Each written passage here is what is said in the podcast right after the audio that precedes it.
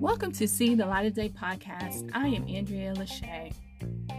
There is so much going on. I need you and I to be observant and aware when we go outside our homes and when we come back in. Ephesians chapter 6, verses 12 through 13 reads For we wrestle not against flesh and blood, but against principalities, against powers, against the rulers of darkness of this world, against spiritual wickedness in high places.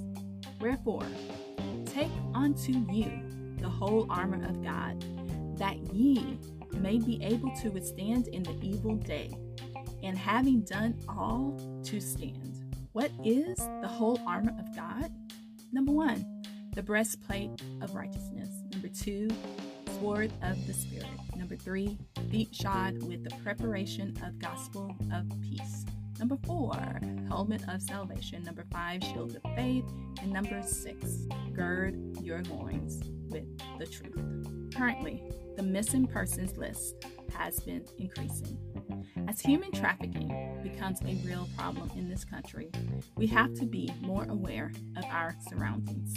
If you are a woman, you should have mace, pepper spray, and or a taser with you at all times when you are outside walking alone. I know we wish we could live in a world where horrible things did not happen.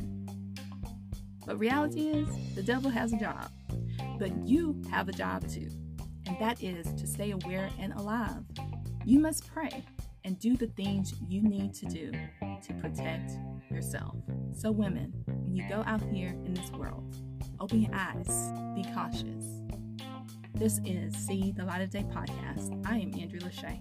Remember to love God, love yourself, and love others. Peace and love.